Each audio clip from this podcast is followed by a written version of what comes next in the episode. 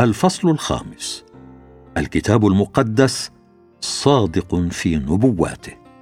نهدف في هذا الفصل إلى ذكر نبوات جغرافية وتاريخية تحققت مما يظهر صحة نبوة قائلها بالرغم من أن تحقيقها كان مستحيلا. ومن النادر أن يجد الباحث فرصة لمثل هذه الدراسة الممتعة. ولكن عند الدرس والبحث نرى أن يد الله كانت على كتف أولئك الأنبياء عندما أعلنوا رسالة الله لسامعيهم.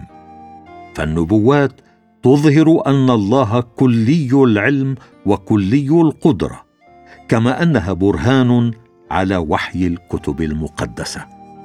ولقد قسمنا النبوات التي نقدمها إلى اثني عشر قسما في كل قسم منها نبوة خاصة ببلد أو أمة غير أننا قدمنا لهذا الفصل بمقدمة عامة تساعد على متابعة البحث.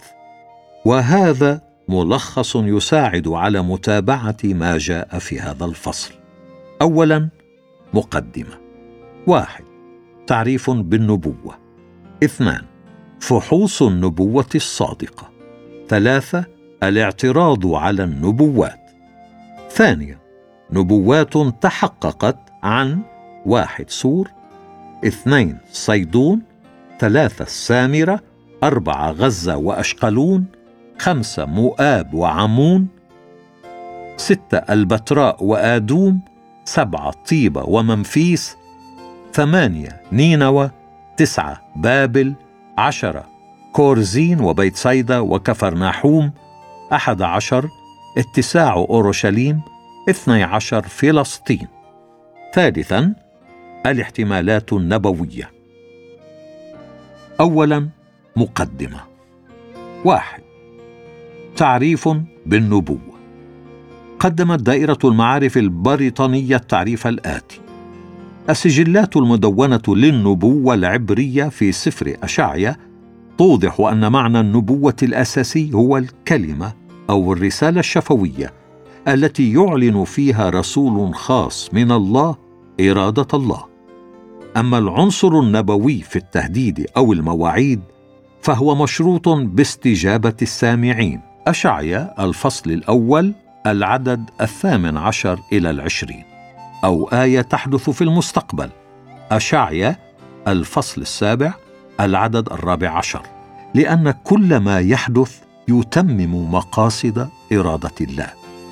ثم تمضي دائرة المعارف ذاتها لتقول ويضع اشعيا أهمية خاصة على إبراز أوجه الفرق بين آلهة بابل وبين يهوى في أن يهوى ينفذ ما سبق أن أنبأ به اشعيا الفصل الثامن والأربعين العدد الثالث.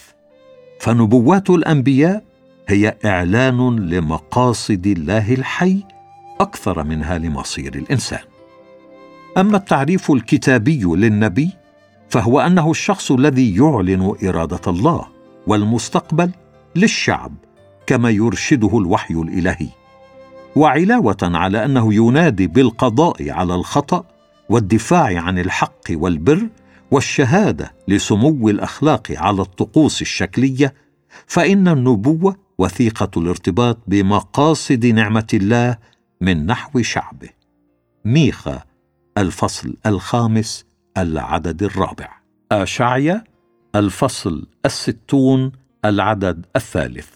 ويهدف النبي إلى إعلان الآتيات فهو يعلن صفات الله وما يعمل حسب مسرة مشيئته. وباختصار هو يعرف الناس بالله وبإرادته وعمله. ولكل نبي أسلوبه الخاص في الإعلان. ومع أن الطابع الشخصي لكل واحد منهم باق إلا أن ما يعلنونه هو الحق الواحد بفضل سيطرة الروح القدس الكاملة. ويظن بعضهم أن كل ما يفعله النبي هو الإخبار بالمستقبل وهذا حق. ولكن كانت رسالة النبي تشمل الإصلاح الاجتماعي والسياسي عن طريق الكرازة بالبر والنهضة الروحية مع إعلان القصاص للمخطئ والجزاء للمحسن. وقد تكلم الأنبياء بطريقة روحية تعكس إرادة الله وتطالب بالطاعة له. ولم تكن إعلانات الأنبياء للإثارة لكنهم أعلنوها بسبب الأحوال التي كانت تحيط بهم. قارن تثنية الفصل الثامن عشر العدد الثاني والعشرون. وفي كل إصحاح ينبئ بالخراب نجد السبب الذي جاء بهذا الخراب. وترجع النبوة الأولى في الكتاب إلى عصر آدم وحواء عندما جاء الوعد بالفداء في التكوين الفصل الثالث العدد الخامس عشر والعدد السادس عشر. وكان أخنوخ وإبراهيم وموسى من الأنبياء الأولين. العدد الفصل الثاني عشر الآية السادسة إلى الثامنة. التثنية الفصل الثامن عشر العدد الثامن عشر. يوحنا الفصل السادس العدد الرابع عشر. الفصل السابع العدد الأربعين. والنبوة مصدرها الله. سفر صموئيل الأول الفصل التاسع العدد التاسع. سفر صموئيل الثاني الفصل الرابع والعشرين العدد الحادي عشر. ويوضح الكتاب أن التنبؤ بالمستقبل علامة على قوة الله ومجده وبرهان على سمو كلامه كما أنه استجابة الله لصلوات البشر واحتياجاتهم لأنه لما كان الله يعلن المستقبل العمل الذي يعجز البشر عن عمله ولما كان يرى المستقبل قبل وقوعه فإن كل مؤمن يجب أن يطمئن لأنه لا يحدث شيء لم يعينه الله. اثنان فحوص النبوة الصادقة. حدثت في التاريخ الكتابي منازعات حول من هو النبي الصادق. الملوك الأول الفصل الثالث عشر العدد الثامن عشر إلى الثاني والعشرين. وكان حل النزاع عمليا أكثر منه اكاديميا فإن هناك صفات تظهر النبي الكاذب من الصادق. ومن صفات النبي الكاذب النشوة الصوفية النبوية وهي حالة تظهر بدون إنذار سابق وفي حالات خاصة خصوصا بعد سماع نوع خاص من الموسيقى. وقد ظهر مع مثل هذه الحالات خروج عن الشعور مع ضياع الإحساس. ولكن ليست هذه الصفة فصلا في الحكم على النبي الكاذب رغم أنها ظهرت على أنبياء البعل الكنعانيين. فإن النبي اشعيا في رؤياه في الهيكل وحزقيال النبي اختبرا ما نسميه نشوة صوفية. وهناك صفة أخرى للنبي الكاذب أنه عادة مأجور من الملك ليتنبأ بما يريده الملك. لكن هذه الصفة أيضا ليست فصلا في الحكم على النبي الكاذب. فإن الأنبياء صموئيل وناثان وحتى عاموس كانوا يعتبرون لحد ما أنبياء رسميين للدولة ولكنهم كانوا أنبياء صادقين. ولكن العهد القديم يقدم لنا ثلاث فقرات كتابية هي التثنية الفصلان الثالث عشر والثامن عشر وإرميا الفصل الثالث والعشرين وحزقيال الفصل الثاني عشر العدد الواحد والعشرين إلى الفصل الرابع عشر العدد الحادي عشر تصف النبي الكاذب. أما التثنية الفصل الثامن عشر فيقول إن النبوة التي لا تتحقق هي كاذبة ولكن هذه الصفة سلبية. فليس كل نبوة تتحقق هي من الله. فإن النبي الكاذب عندما يقول شيئا يتحقق يكون هذا امتحانا للشعب. أما التثنية الفصل الثالث عشر فيقول إن النبي الذي ينادي بآلهة أخرى خلاف الله فهو ليس من الله. وكل نبي يتنبأ بنبوة تتحقق ولكن تعليمه يخالف تعاليم موسى يكون كاذبا. أما ما جاء في إرميا الفصل الثالث والعشرين فهو توسع في الحديث الذي جاء في التثنية الفصل الثالث عشر. عندما يقول إرميا إن النبي الكاذب هو رجل فاسق آيات عشره إلى أربعة عشر يقود الآخرين للشر الآية السابعة عشر وهو ينادي بسلام مزيف غير إلهي.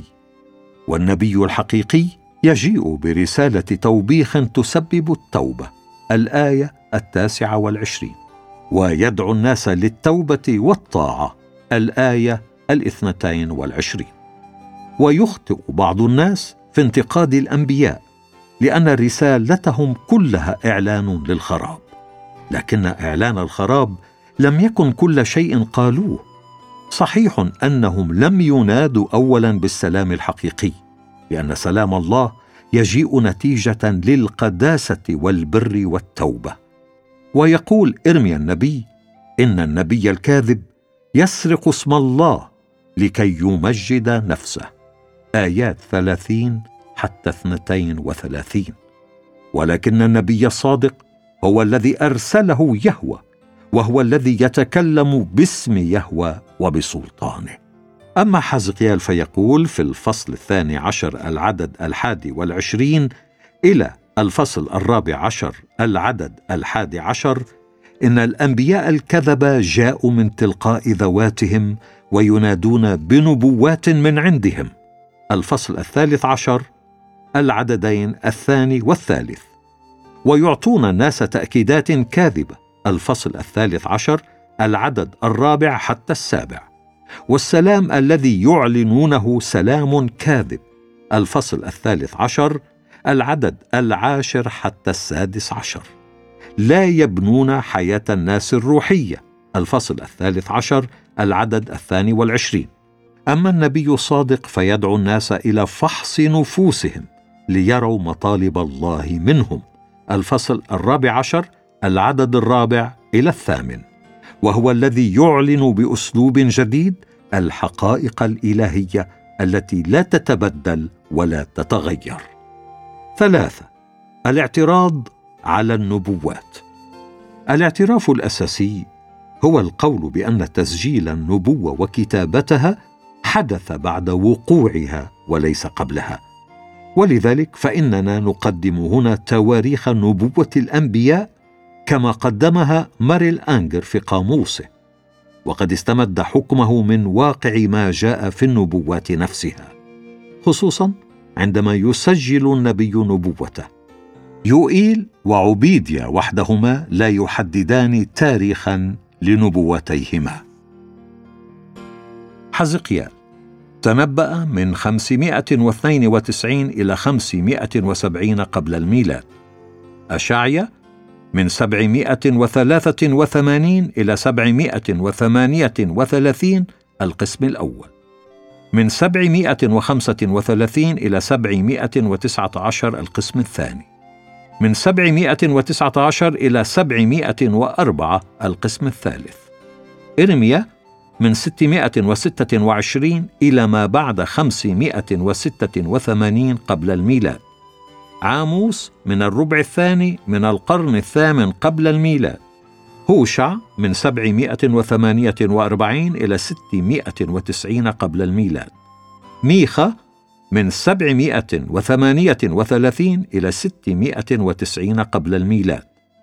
عبيديا قبل 300 قبل الميلاد. ناحوم بعد 661 إلى ما قبل 612 قبل الميلاد. صفنية بين 640 إلى 621 قبل الميلاد. اللاويين موسى 1520 إلى 1400 قبل الميلاد. يوئيل قبل 300 قبل الميلاد. دانيال من 605 إلى 538 قبل الميلاد. متى؟ 50 للميلاد.